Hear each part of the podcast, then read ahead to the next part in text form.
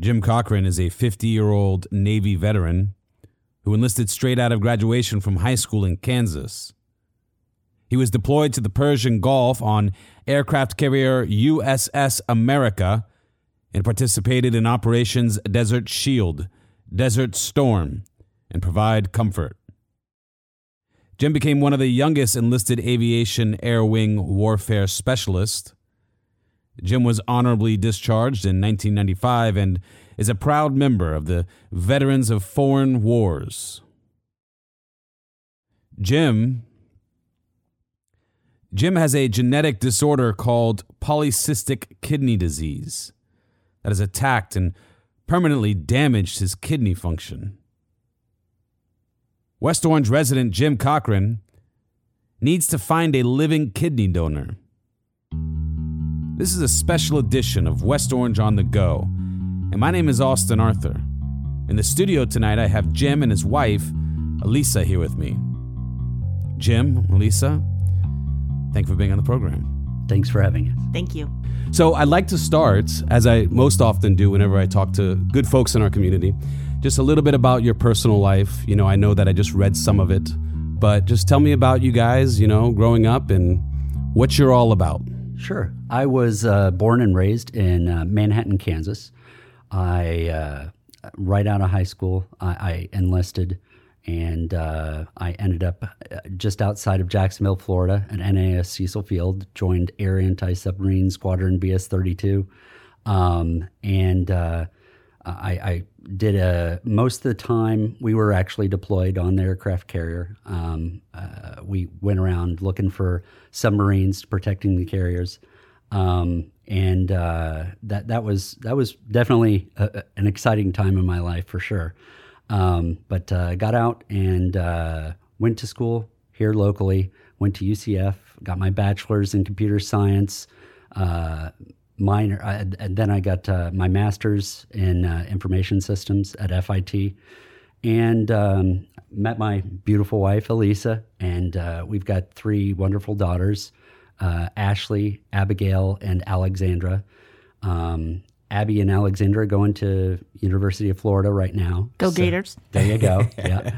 So, um, but uh, yeah, it, it's it's it's been it's been a great a great ride. Um, unfortunately, through the process, uh, as you mentioned, uh, I've got this hereditary disease that uh, my grandfather had, and my father has. I've got, and unfortunately, one of my daughters does too. And there's there's really no cure for it currently. They just have to, you know, treat the symptoms that come up. Right. So tell me a little bit about, tell us a little bit about that disease. What does it do to the body? What is it? Uh, what are like the symptoms? Sure, sure. Um, I've got polycystic kidney disease, and essentially that means that cysts grow in your kidney and they enlarge until a point where um, you know, the kidneys just can't function anymore. The kidneys are designed to filter filter impurities out of your blood, and they get, just can't do that. Um, and uh, the the typically the symptoms will be things like uh, hypertension. Um, you know, you, you, can get tired very easily uh, things things of that nature. So uh, they they watch those very closely, uh, medicate um, to to make sure things don't don't get too bad. Mm-hmm. And what what's the prognosis on something like this this kind of condition? It, it's it's classified as a terminal illness. Mm-hmm. Mm-hmm. And your grandfather had it, and did he ultimately pass in complications related to this disease?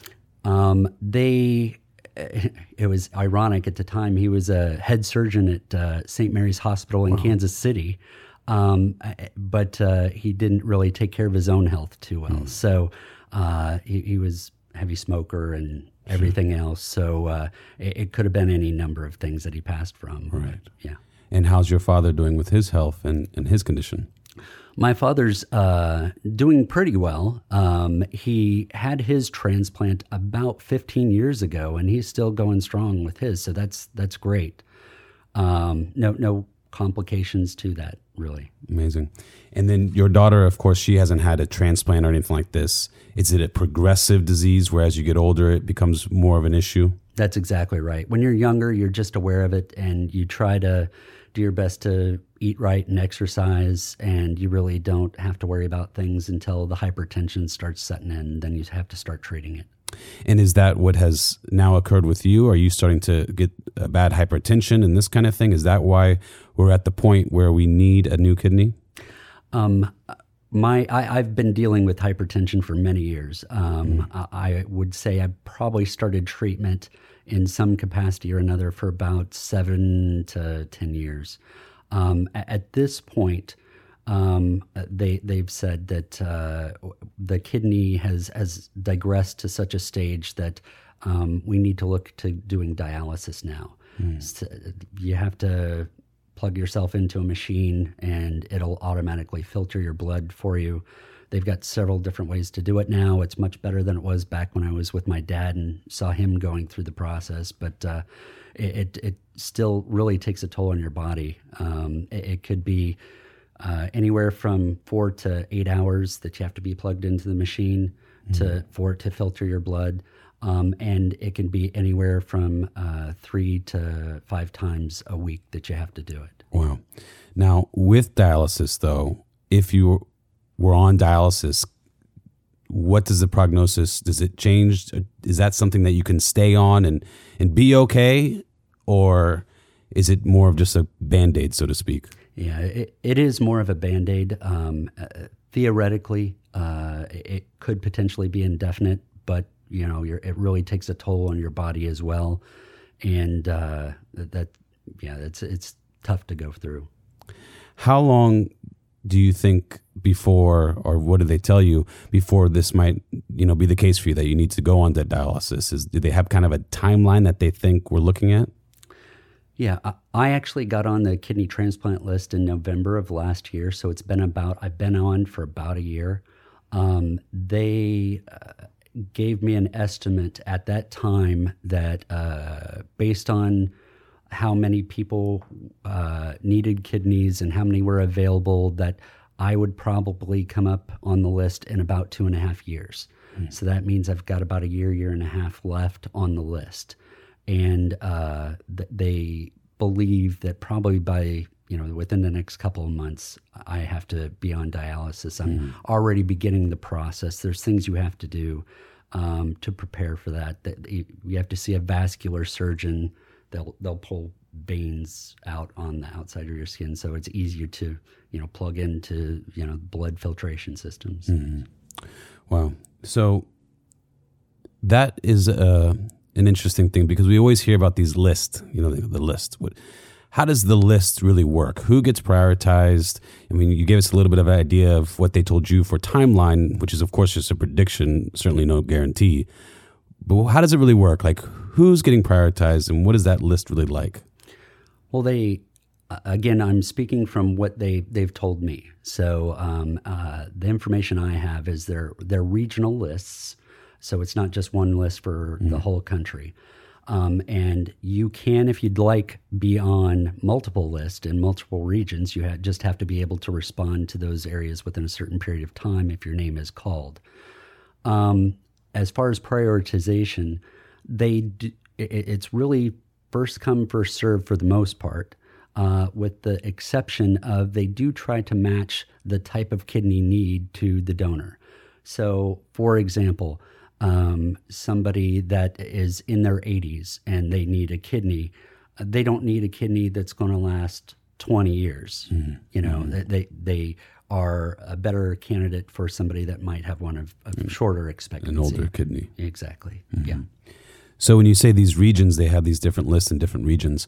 What is the the significance of the regions? If you could apply it to any of the regions, would you have to go to that area to receive that kidney? Yes, that's correct. Okay. Yeah.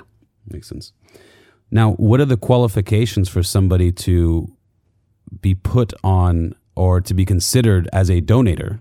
They're uh, essentially anybody can do it. Um, they have rough guidelines for ages uh, around 18, but again, those are those are just rough, and um, I, I, don't know if they actually have a cap. They do have some disqualifiers though, and uh, some of the big disqualifiers are BMI, your body mass um, uh, they like for it to be below 30%, but they some places will take up to 35.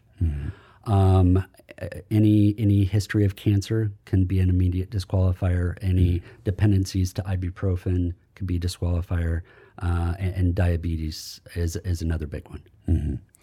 And then for somebody who's donating, what type of timeline are they looking at? What would the experience of being a donor, what would that look like in terms of, you know, you you you find a match, you become a match for somebody who's in need, and then you have the surgery. What does that all look like in terms of timeline? How does it affect the person? I can say, as far as the timeline goes, uh, that varies greatly based off of wherever you go.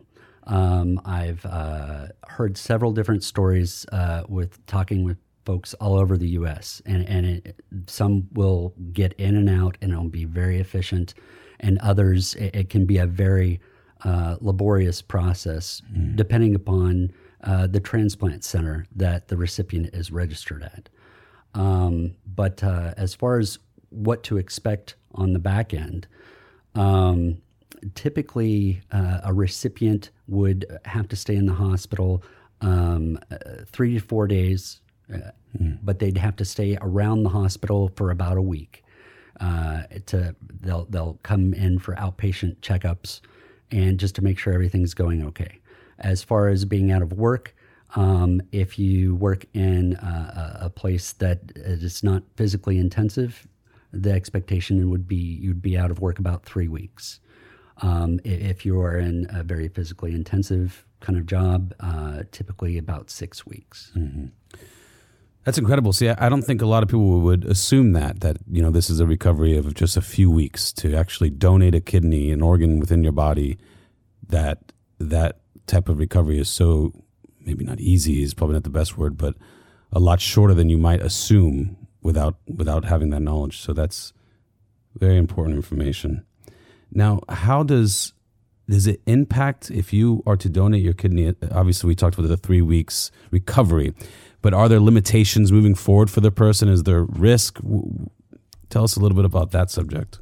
the m- most uh, significant thing as far as uh, you know adverse uh, effects that people experience afterwards many experience some some sort of uh, pain in their shoulder they'll say oddly enough and uh, that's accumulation of, of some sort of gas pain I see. and so that's that's the significance uh, that a lot of donors will will see, and that that is just temporary and that goes away fairly quickly. Again, I can't speak personally. Uh, I'm I'm not a donor, but uh, I I do have a very close friend of mine. Her her name is Natalie. Um, and uh, she explained the whole process that she just recently went through in July to me, and uh, she said uh, there there really weren't any significant physical limitations as far as diet once you come out of it, or uh, you know what can you do as, as far as exercise. And the biggest impact really had nothing to do with the physical process itself. It was more of the the experience and, and sort of the spiritual aspect of you know the impact that you made on another human being and their family and, and you know a lot of people say they want to make a difference and they want to do something. How can i how can i do something that really has an impact? Well this is something that someone can do that uh, not only changes you know a, a person's life it changes a whole family and many and many people associated to them you know for the rest of their lives. It, it's a huge impact and it's immediate. Yeah, I mean, just thinking about you have three kids, you know, think about to donate to to donate an organ to save a life. You know, it's so true that that's not just that one person you're affecting. It's an entire group of people, children Yeah. who want their father around. exactly So, how does one do this in terms of for you? How if somebody thinks that maybe this is something that they feel convicted that they could do, maybe they know somebody that might be able and willing. How do they get started for you? Sure, sure. If uh, if anyone's interested in helping me specifically or uh, other veterans like me, um, uh, I'm working with a, a group called uh, Dove, and uh, that that's really a, a group that that helps uh, veterans uh, donor outreach for veterans, and they can be reached at dovetransplant.org. And just let them know you can you can have a specific veteran you want to help out. You can have a certain type of, of veteran, maybe a, a single mom. You know, that's who you want to target. They help find those people and put them together with the type of person you want to specifically help. Mm-hmm. So when they go on the website, they can put in your name even. Yeah, there's there's an application uh, on there to fill out, and if you have somebody already identified, you would put put my name in there. Yes. Okay. So obviously, this is a, a very tough, uncertain time. How do you guys personally, as a family, as a couple, how do you deal with this this whole roller coaster that you're facing, this uncertainty?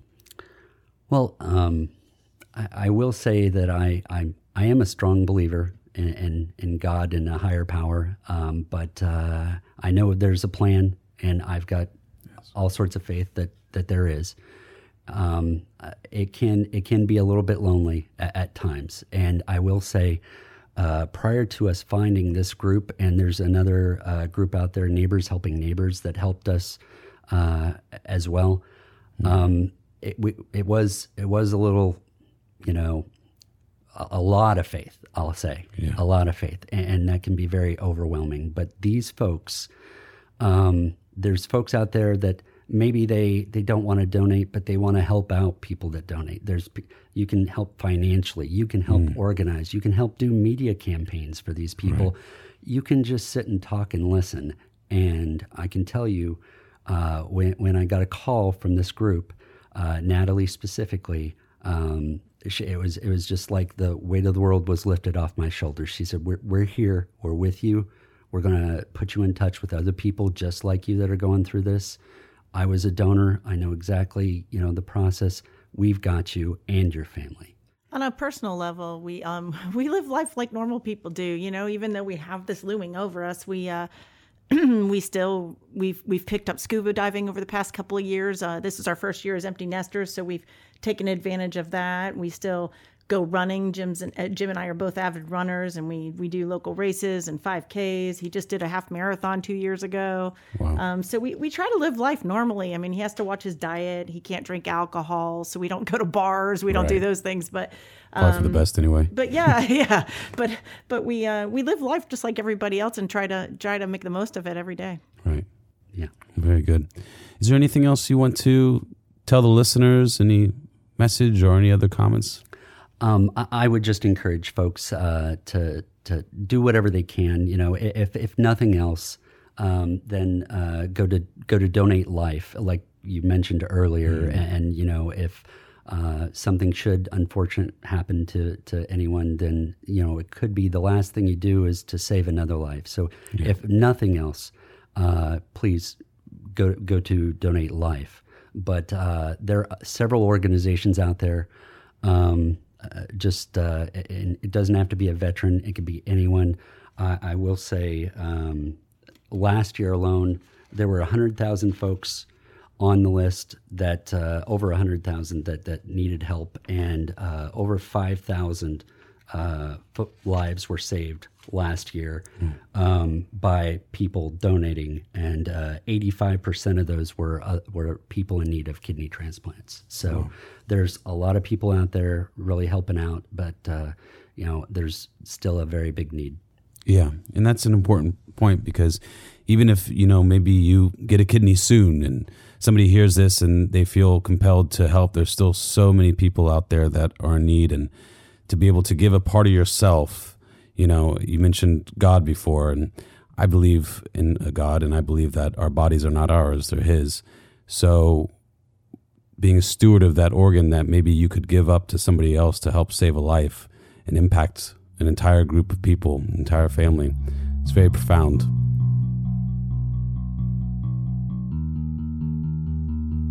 Jim is a veteran of this country. He served this country. I pray that somebody will be able to help him. Our veterans give us so much, put so much on the line. maybe tonight you will consider if this is something you might be able to do to help a good man, to help a veteran of our country here in our community. If that's you, visit dovetransplant.org. That's dovetransplant.org. You could put Jim's name in your application. They've already had some people offer to donate, but they didn't qualify. So it's hard. It's a hard search. Pray on it. Think if maybe it could be you that helps.